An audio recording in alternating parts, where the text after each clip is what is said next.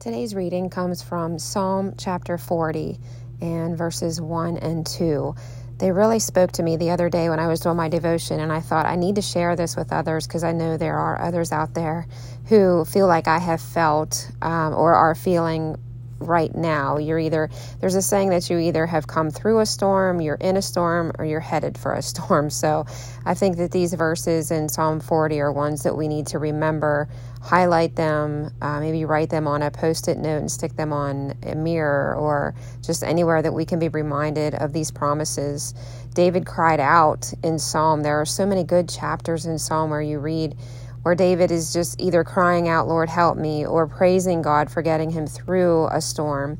And with Psalm 40, verse 1, it says, I waited patiently for the Lord, and he inclined to me and heard my cry.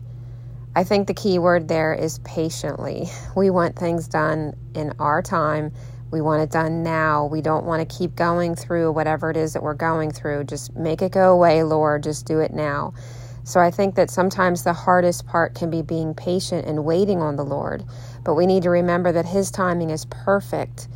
Our timing, if we would rush Him and He would do when we want Him to, that could really mess things up, or it wouldn't be done in the, the correct way or the perfect way that He does. So we need to be patient, knowing that His timing is perfect and He knows what He's doing, He is in control.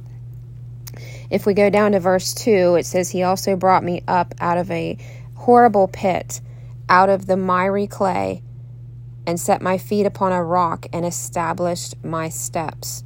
How many times have we been in a horrible pit?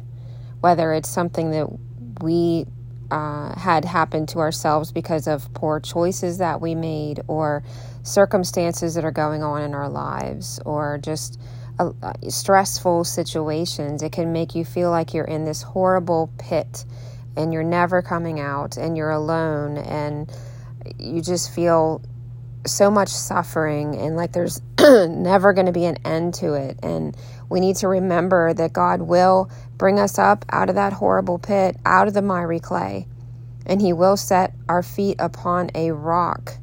What does that mean? That means it's stability, strong. He will set us on a rock where we will have a strong foundation and we will be out of that horrible pit, and He will establish my steps.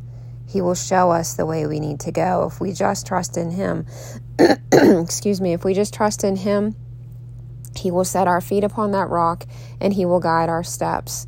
And we need to make sure that we are patient and we are seeking Him out in prayer, asking for guidance to know the steps to take so that we don't go on our own path and end up in that horrible pit again. Or maybe it's just a horrible pit because you've lost loved ones or friends, or it, it can be anything, anything at all. And you just feel like, how did my life get to this point? I'm never going to feel life again like I used to, or be happy, or just live life. And I just pray that you would reach out to him and know that he is with you and he will get you out of that horrible pit that you're in, out of the miry clay. He will set your feet upon a rock. You will dust yourself off and he will establish your steps. Let's pray. Dear Heavenly Father, I know there are so many who are in a horrible pit right now. Lord, I pray that you would help them to know they are not alone, that you are with them, and you will bring them out of that pit. You will dust them off. You will set them on a solid rock and you will establish their steps. Help them to have that faith and that trust in you, Lord, knowing that you are with them and they are not alone, and that you love them more than they could ever imagine. And Lord, I pray for those who are coming out of a storm, who you have already established their steps. Lord, help them to always remember that you did rescue them and you will continue to do so when situations like that come up. Or, Lord, I pray for those who are headed to the horrible pit, Lord, that you would just give them the strength, the patience, and the trust in you, knowing that you are with them and they're never alone in these situations. Lord, we thank you so much for all that you continue to do for us every day.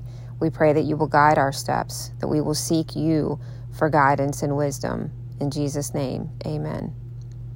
Okay, friends, take care. Have a great day. I hope that this maybe spoke to you in some way, or if you know someone who's going through tough times right now, and maybe just this little five minute snippet of a podcast would maybe just brighten their day or encourage them or help them, I pray you would share it with them. Take care. Until next time.